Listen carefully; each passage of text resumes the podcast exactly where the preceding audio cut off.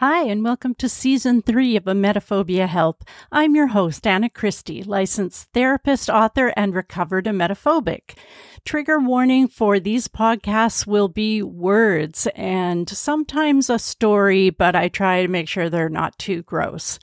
For you therapists who are listening, Dr. David Russ, child psychologist, and I have a new resource website for you at emetophobia.net. And there are self help instructions there as well if you're looking for exposure resources. Um, people with emetophobia, I have a new Facebook group that I made called Emetophobia No Panic, which has very strict rules and is more about sharing success, therapy information and so on more so than the other groups. If you're enjoying this podcast or you find it helpful, you can buy me a coffee for a couple of bucks or a couple of pounds. Just scroll down in the notes to see the link.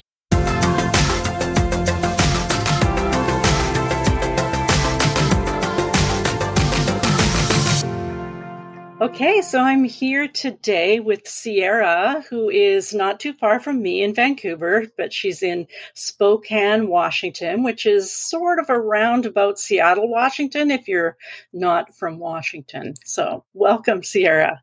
Hi, and thank you so much for having me on the podcast. Well, it's great to have you here. So, how about we start with just um, your story of emetophobia, like how long you've had it and what your childhood was like. Yeah, so I don't know how common this, this is, but I didn't realize I had emetophobia until maybe my mid 20s. Although I definitely mm. had it long before that. Um, I can't tell you when it started. I imagine I was probably a preteen. Um, or a child when it started. I think that it was interesting because I thought that the way I felt about vomiting was the way that everyone else thought. I really right. thought everyone was scared. Everyone felt that drop in their stomach and had to leave the room when someone said the word vomit or I threw up. Um, so I thought it was normal. And I think in my teens at some point, there was one of my friends who said something like, Oh, you know, sometimes I get up in the morning and I just throw up because I haven't had breakfast yet. And she said it so nonchalantly that I thought, Oh my gosh, this isn't normal. This isn't normal to be so scared. Mm. Um, and, you know, I can trace back my emetophobia to a couple different things in my life. Um, one of those was my um, grandmother being diagnosed with cancer when I was um, a preteen, and my mom telling me about chemo and what it does to you. So telling me that. Oh gosh. It, yeah, so she was basically telling me that my grandma, who had terminal cancer, was going to die, and mm-hmm. that they were treating her with chemo, which would make her throw up. Um, oh gosh yeah, it just seemed like the worst possible thing to me as a kid. I mean, number one, you're going to die, and then you're going to go out sick. You're going to go out throwing up. Yeah, right, right. Uh, Which isn't really how it, it. I mean, did you kind of follow your grandmother through that journey of hers? Was she very sick? What kind of happened to her? Well, she did pass away uh, two years later, but I was so scared that I didn't really get involved in anything that was going on medically with her. And she was in a different state, which made it hard. Oh, yeah. Yeah. Well, I'm sorry to hear that uh, about your grandma. Um, and it's not a nice way to die of anything, I guess. But I mean, there are worse things to die of than cancer, to be completely honest. Um, but mm-hmm. but it's not very nice, that's for sure. And some people have um, you know, they're vomiting with chemo, and some people don't. Um, and so, you know, any of our listeners are out there freaking out because they they're afraid of a cancer diagnosis. Like often they have such good antiemetic drugs now that often you're not sick with chemo. Mm-hmm. And I have a sneaking feeling that emetophobics are probably not going to be sick with with chemo because we don't get we just don't vomit very often. Uh, you know. Right. And I don't know whether that's a cause, a cause of our emetophobia because we like naturally avoid it all the time, or whether it's an effect of being too scared and then we stop ourselves somehow. So I don't know, but yeah. Um, and so you were you were pretty young then, like a preteen. You don't look very old now to me. Um, are you in your twenties? Like I don't know how old you are. Uh, no, I just turned thirty-one actually.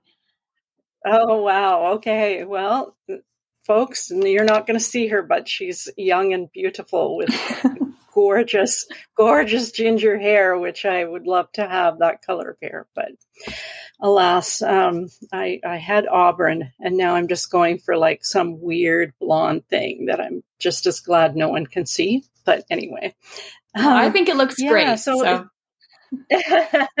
needs a little help on the on the i need to get it like yeah. Anyway we're not here to talk about my hair. Uh sorry i went off on that tangent. Um but speaking of hair actually there's a segue because you, you would you had told me in an email to me that you also suffer from trichotillomania, which is a long word that a lot of people don't know what it means, but it's a it's about and it's an anxiety disorder uh, where you feel this compulsion to pull at your hair. Can you talk a little bit about your experience of, um, shall I say it again, trichotillomania? Yeah, you got it. Yeah, we'll call it trick for mm. short. Um, most people do oh, call it excellent. trick. Okay. Mm-hmm. Yeah, so I um, I can tell you exactly when this started. Um, when I was 15 years old, um, I can't tell you. I, I, don't know exactly what triggered it, but I started pulling out the hair around my hairline. Um, and that was a very stressful time in my um, family. Um, I we were uh, my mom was having her last child, and she ended up passing away very young. Oh my um, gosh! Oh no! Oh, yeah, so I think awful. that the whole family environment around around that time was very stressed. Um, there were some issues going on. And I just found myself doing this thing. I, I, found myself pulling my hair out, and I thought, I don't want to do this. Why? Why am I doing mm-hmm. this? Um, but once it started, it, I just kept doing it. It was like, you know, it's it's related to biting your nails, and it's related to picking mm-hmm. your skin, which is also known as dermatillomania. Um, yes, mm-hmm. yeah. It's related to um, biting the inside of your cheeks. There's a lot of disorders mm-hmm. close to trichotillomania that are called body focused repetitive behaviors. Um, yeah. And, yes. Yeah. And you know, people don't really know why they do it. Um, so it's a very stressful experience to have it, especially because it usually starts when you're in your preteens or teen years when you're worried about how you look and about attracting, you know, guys or girls yeah. or, you know, um, yeah. So that, like Anna said, that's a, that's a, an anxiety disorder. So it's related to stress. Um, but it can also happen when you're stressed and happy. So you can have a lot going on in your life, mm. exciting, and you will mm-hmm. want to self self um, soothe, self regulate by touching your right. skin or pulling your hair. Um, yeah. And so my experience, you know, in my early twenties, um, I had a, a lot of anxiety at that time. And again, I didn't realize it was emetophobia because I I never made that connection. But I got so stressed and was so fearful of throwing up that I um, pulled my hair enough that I had to completely shave it and wear a wig for about oh three oh my years. Gosh. Mm-hmm. Is that right? Wow. So uh, I, cause I was going to say, you know, your hair looks perfect to me right now. So I was about to say, well, you couldn't have had it that bad, but wow. Yep, it was. That's really severe. Yeah. It was severe. Um, and, and, you know, I was trying to take control back because I felt out of control. I wanted my hair mm-hmm. desperately, but I felt like, you know, I can get it under control. I can't pull it if it's shaved. Um, so yeah, I wore a wig about Right. four years. I met my husband. My Mhm. life got a lot better, and I decided to grow it back. Um, so what you're seeing is my natural hair now. Um, Mhm. It's trichotillomania is still something I deal with. Um, I've just learned to cope with it a little bit better than I did in the past. Right, right. Yeah. I just saw a program on TV last night. I have to confess, it's like a guilty pleasure program. Um, it's called something about bad, bad hair day or something, but it's just got, it follows these different doctors that people go with various hair kind of disorders. But someone went with trichotillomania and she only pulled out her eyebrows. And unfortunately, she was at a point where they would not grow back. So she had like no eyebrows at all. And I have heard of people pulling their eyelashes out and and eyebrows as well, sometimes as hair on their head, but she only pulled out her eyebrows. So she had to actually have a hair transplant the way that men have hair transplants, where they take the little hair follicles from the back of her head and they had to, so her eyebrows, if she doesn't trim them all the time, they would just grow continually now, like, like your hair. But she looked fantastic when this doctor was done with her. But she had also overcome, pretty much overcome her, her trick, her trick. Yes, let's call it Mhm. trick. Because I'm sure I'm going to Yeah. bu- bumble it up if I keep saying it. Um, yeah, that must have been a really, you know, like, yes, it was a stressful time for you, but it must have been you know, really terrible in other ways when you had to shave your head and wear a wig and not be and not be able to pull at your hair even. You know, it's funny because I I don't it's like when I couldn't do it, the urge to do it went away.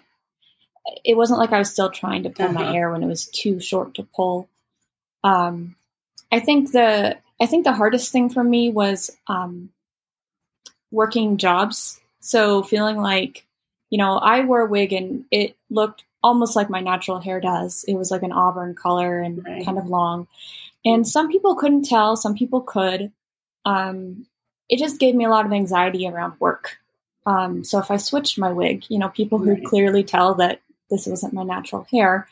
And I didn't want to answer those questions, um, honestly, because I was No. it's it's something that's pretty private. Um, you know, I choose carefully who I who I want to share that information with.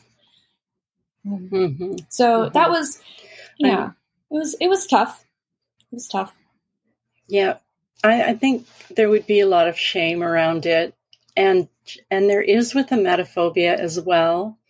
I was talking to um, a person the other day who was just having a memory of like having to run away from a group of her friends and hide in the bathroom because of something that they were doing, and just how much shame that she felt for having emetophobia and feeling so stupid. You know, like this is this is ridiculous. I can't even be out there with them, and they were all having fun, and you know, um, there's so much shame. I mean, we're trying to get the stigma of mental illnesses, you know, to we're trying to do away with the stigma. We're making some progress in some parts of the world, but not all. But uh, we're certainly not there yet, you know, because people can. And, but it helps to have podcasts like this and just hear other people's experiences because I'm sure there are other emetophobic people who have trick and maybe they don't even know there's a name for it and they think they're the only one that is doing it. I mean, I think I talked maybe in my first season with some people who were cutting and other self harming behaviors, which are also very common.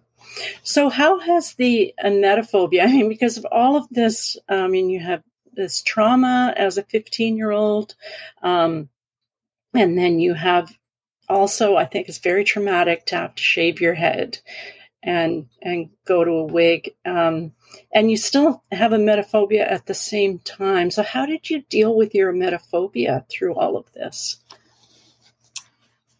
Well, I in the beginning, um, like I said, I didn't know that I had emetophobia, so I thought I was.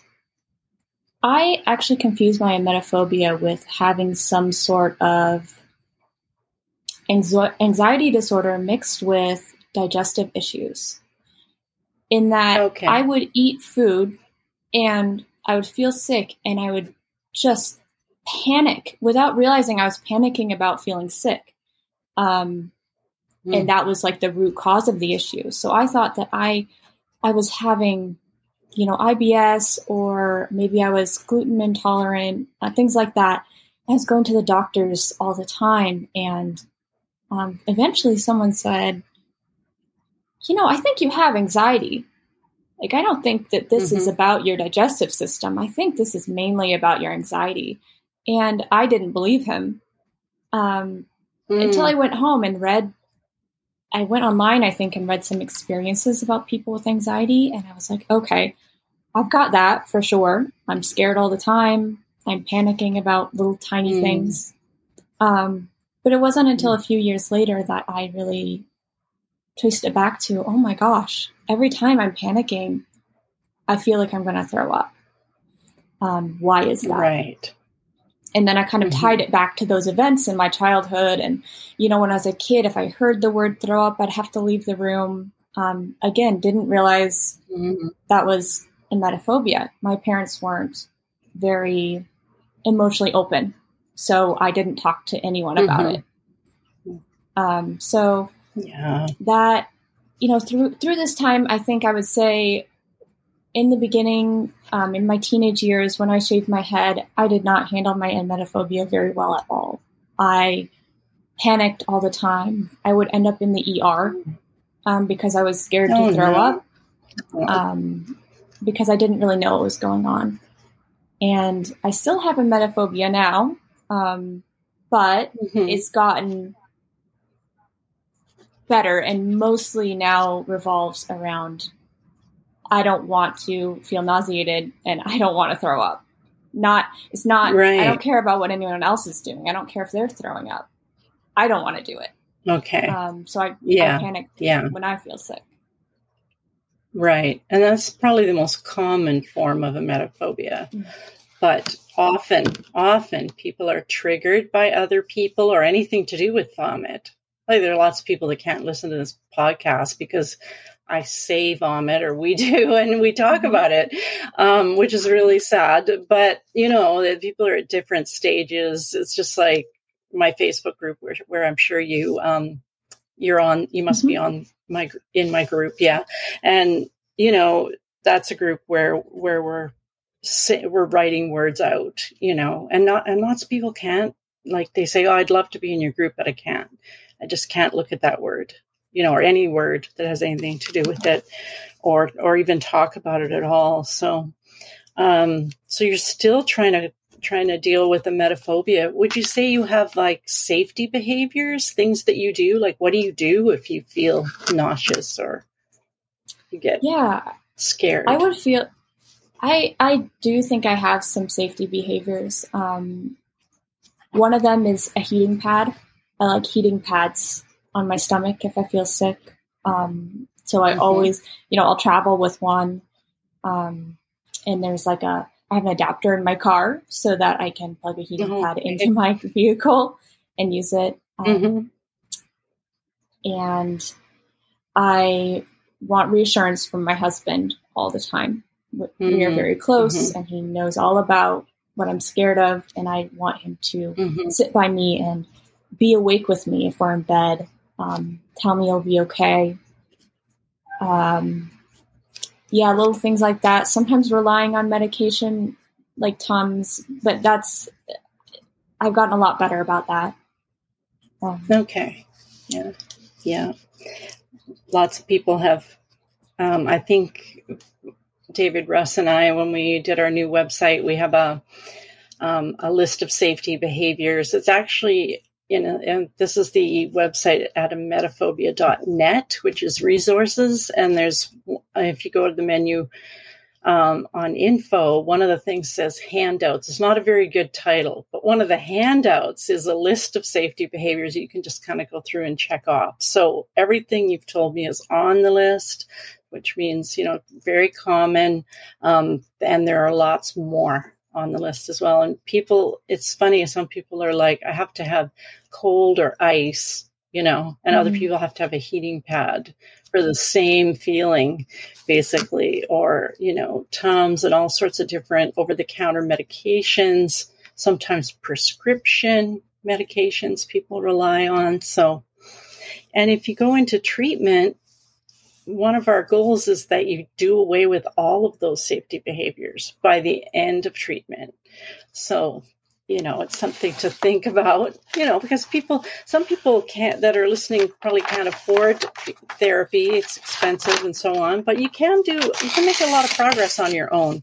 But one of the things you got to do is give up those safety behaviors one at a time, slowly, gradually. Um, yeah. So, have you ever sought treatment for your emetophobia? Have you ever gone to a therapist and tried to get some help? Yeah, absolutely. Um, before I go into that, I would love to go back to the safety behaviors because I'm curious about one mm. of mine that I didn't mention. One of okay. mine is to research emetophobia while I'm feeling sick, yeah. not post about it, but to go to mm-hmm. Reddit or um, mm-hmm. even to the Facebook page and read about it. And it's like a compulsion. It's, you know, an OCD almost like behavior. Did you see that? Right in people? Yes, yeah, it's it's on the list. It's it's about googling. I think it says googling symptoms or googling restaurants or or just about anything really. Um, you know, just going to see if you can read anything that would make you feel better, yeah. would make you calm down. Maybe hear someone else's story, read someone else's story, I should say, um, and and that that's definitely yeah, that's definitely a safety behavior. And um, Googling your symptoms is the worst rabbit hole to go down. Like, don't ever do that. if you're not doing it now, don't start mm-hmm. because it, it will always lead to either, you know, death, cancer, or vomiting. right. Or any, it doesn't, it doesn't make any difference what you're, you know, you could be researching anti-vomiting pills and, and it'll say some, some side effects are vomiting, you know, I mean, because they, it's just like they write everything to cover all their bases. You know, and one guy probably had food poisoning while he was in the study, so he threw up. So they have to write that down. Um, and yeah, there are no drugs at all that you can possibly research that won't have nausea or vomiting as a side effect because there's always somebody, you know. But but they're but they're not necessarily um, major ones. Yeah. Yeah. Um, yeah. I'll so where was I wanting to go before yes, therapy? yeah. So. Oh yeah, therapy. Yeah. So I saw a therapist in my early twenties when my anxiety really got bad, but be- still, again, before I knew about emetophobia, and I, you know, she focused a lot on my childhood and my trauma um, mm-hmm. and I haven't mm-hmm. mentioned, I mentioned this to Anna before we started speaking, um, but I grew up in a very, very strict religious family. And at the time of me being a teenager, it was basically a cult where we really didn't, um, mean my, my many siblings did not talk to anyone outside of our church really. Um, and we were homeschooled. We were very isolated and, um, had some very harmful beliefs in the family about women, especially. Um, so oh my God. I had to work through a lot of that with a therapist. Um, and she kind of mm-hmm. focused on that instead of my anxiety, which I understand mm-hmm. she probably had a lot of different things to work on with me. Um, right. And mm-hmm. I stopped seeing her after I met my husband. And then around that time is when I said, oh gosh, I have this emetophobia thing. Um, mm-hmm. And I went back to a mm-hmm. therapist a few years ago um, and told her I had emetophobia. And she really wasn't familiar with it. And her, mm-hmm. the way that she treated it with me was the way that you shouldn't treat it, which was to tell me that I needed to reassure myself constantly that I wasn't going to throw up. Um, so Really? Mm-hmm. No, I haven't heard that really too. I thought you were going to say she told you you needed to throw up to get over it. That's that's another thing not to do. Right. Yeah. no, she wanted right. me to yeah. be my own basically to act on my compulsion to seek reassurance basically to take that compulsion to seek reassurance from others and to have myself do it to my to to myself. So to tell myself, yeah. it's okay. You yeah. didn't eat anything bad. You're not going to throw up. Just constantly, which is not true. We know that we can't say that in all circumstances, and it's going to be true. Um, sometimes you mm-hmm. get sick. Sometimes you get food poisoning. And so um, right. I learned that from her, and nothing was getting better. It was just continuing to be the same. I was always scared all the time. And so I stopped seeing her after about six months to a year. And I found someone in Spokane. And I had been looking forever. I had been looking forever for someone who treated OCD and someone who treated emetophobia and might be able to treat trick. And I found someone who did. Okay. And I got mm-hmm. in with her this summer and we worked for about a month and a half and she had a family tragedy and stopped offering therapy. Oh dear. So, and she she was doing um, exposure and response prevention therapy. Yeah. Um, and she was the one who officially diagnosed me with OCD, and I was just heartbroken. I I was I was in tears when she called me, um, and she told me that she oh, couldn't yeah. work anymore because I felt that I had finally right. found someone who understood what I needed. Um, mm-hmm. Mm-hmm. So since then, I've actually gotten on a wait list for someone else in my city who I discovered, and I'm waiting, okay. waiting for her mm-hmm. to uh, have a space. Right. And she is familiar with everything that I've just talked about, and mm-hmm. um, mm. very well educated. So I'm very excited and waiting for her call. Right. Good. And if you stay on the line um, when we stop recording. I know someone else in the state of Washington that that could be very helpful um, for you as well. Okay. But wow, yeah, okay. Well, you're on the right track, and you know, you you talk about OCD. You've mentioned um, obsessive compulsive disorder, and that is also an anxiety disorder, even though it's not listed anymore at, in the DSM 5TR as an anxiety disorder. It's got its own little section. But emetophobia is somehow related to OCD. I was just reading, somebody asked me to look up this certain therapist, turned out to be a hypnotist in the UK, I think in the UK. And one of the things on her website was myths about emetophobia. And I was like, oh, okay.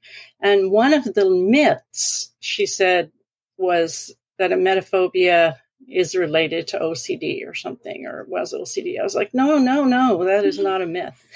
That's no, like not. quite the opposite. In fact, I can give you the study uh, was done by David Veale and um, and some other people where he it was so evident that emetophobia and OCD are related that he almost he suggests at the end of the study that perhaps emetophobia is even a subset of OCD. It's actually a type of OCD. So he hasn't gone with further research into that. But um, in our book that's going to be coming out next April, um, David Russ and I explored that you know, we kind of did a diagram of OCD and emetophobia. It's like emetophobics high on the OCD and low on the OCD. So some emetophobics have a lot of OCD symptoms and some have very few, but but still the obsession, the obsessing about it, constantly having it in your head, which is why reassuring yourself probably doesn't help at all. Right. right? Now you probably discovered that. That just uh, with someone with OCD in the brain, that literally just goes around in a loop. It's supposed to go in and over somewhere on a neural pathway, but it doesn't. It just goes back and back and back. So you just, yeah, I'm doing these hand gestures on a podcast again, but uh, Sierra knows what I'm doing. but anyway, loop. It loops yes. back and back and back. Um, it does. Circles. Yeah. So it's really it curious. Does, you know, one of the things I I, I say to my clients sometimes, you know, you can say in your head, usually the worst doesn't happen. But that's all you can say. You know, usually the worst does usually you are worrying over nothing and you won't throw up. But there is a sense of uncertainty and living with that and learning how to cope with it is a big piece of the puzzle to get over emetophobia that we cannot be certain emetophobics want to be certain 100% i want to know 100% i am not going to throw up from that's why you're googling stuff right? Usually. Right. Um, and and you can't you'll never find something that says oh these are your symptoms. Well 100% sure you won't vomit. However yeah you're not going to find that you know online. So absolutely OCD and emetophobia. You know, I also um, want to um, add that. Do you want to say that the, the trichotillomania mm-hmm. is also very closely related to OCD? Yeah. So they're all really yes, kind of this, is. this yeah. area, and I think discovering yeah. that I had OCD tied them all kind of together in my head. And I felt, yeah. mm-hmm. I don't know, I felt a little bit less like someone who had all these things wrong with her and instead had the this kind mm-hmm. of OCD type anxiety that it shows up in different ways. And it kind of helped me right. accept that I'm not just this person with all these little things wrong, but I exactly cohesiveness yeah. to it. Right. And I've seen that on some of the some of the other Facebook groups where young sometimes teenagers and they're like, I just got diagnosed with OCD. Now I've got two things. You know, they're upset that now they've got something else. Well, it's not something else. It's the same thing. You know, you've been diagnosed with this thing that we call um, yeah, anxiety, um, it is repetitive behaviors. Repetitive behaviors like trich are the compulsion part of it and the repetitive thoughts are the obsessive part of it. So sometimes you get obsessed with like when I was a kid, I had to flick light switches on, off, on, off. I don't know how many times, but it had to be a certain number of times. And I would think about that obsessively and do it, you know, and then had this compulsion to do it. So yeah, it, um, I, I just think that you're an incredibly courageous person having come through first of all, this terrible religious cult like upbringing that you are, you know, alluding to. I don't, did you want to say anything more about that? There may be other listeners that are stuck in something like that. Yeah, I don't mind. Um, I think it's interesting um, having come from that kind of um, environment. And my family was Christian. A lot of people would ask if we were Mormon or Catholic, but we were actually uh, mm. Protestant. Um, and mm. you know, I think I think it's easy to see. You know, you can walk in. We walk in Costco sometimes, and I see big families, lots of kids, and all the girls are in dresses, and you know they're all dressed very modestly. And um, I can look at them. I, I relate. I relate because that used to be us.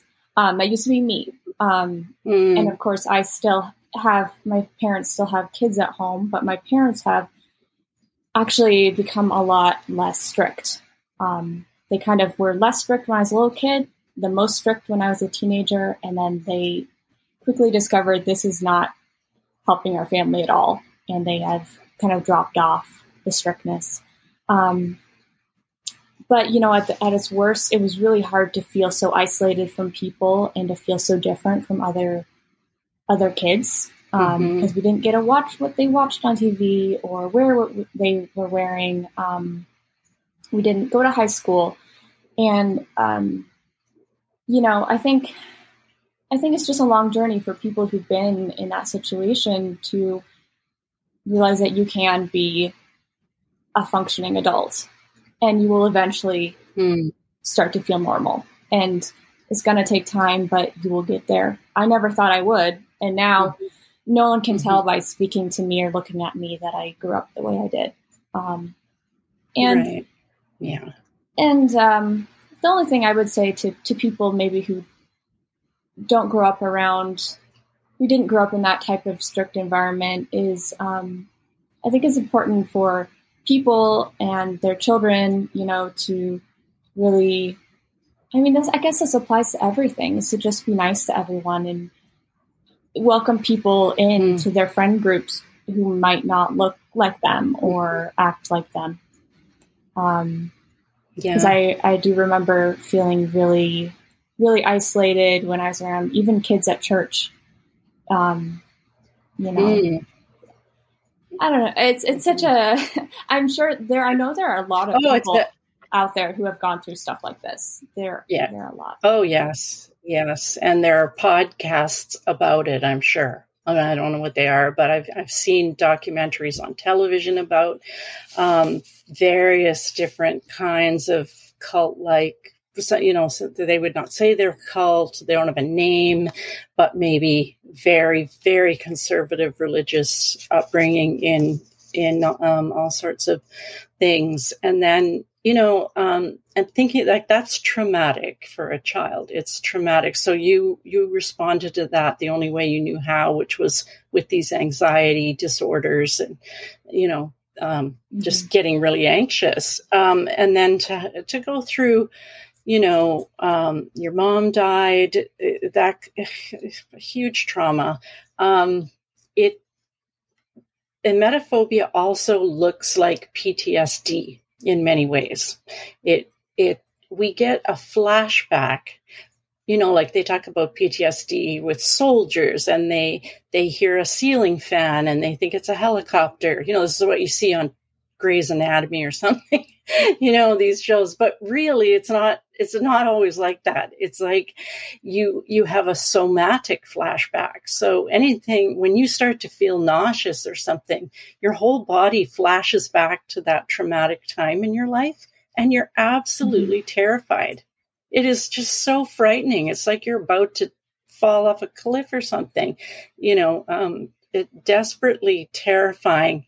Uh, I think a lot of therapists, and we do have quite a few um, listeners who are therapists, if if they only knew how frightening this was, I think they might be a little more understanding, a little more, you know, people come to me because they're like, well, you've been through it. But honestly, there's some great therapists out there that haven't been through it. And you shouldn't have to go through something in order to help other people, you know, mm-hmm. uh, with it, although although it is a thing. But well, Sierra, I think that you have um, your courage and your tenacity your perseverance in life is just going to be a wonderful inspiration to our listeners. And I thank you so much for joining me today. Well, thank you so much for having me.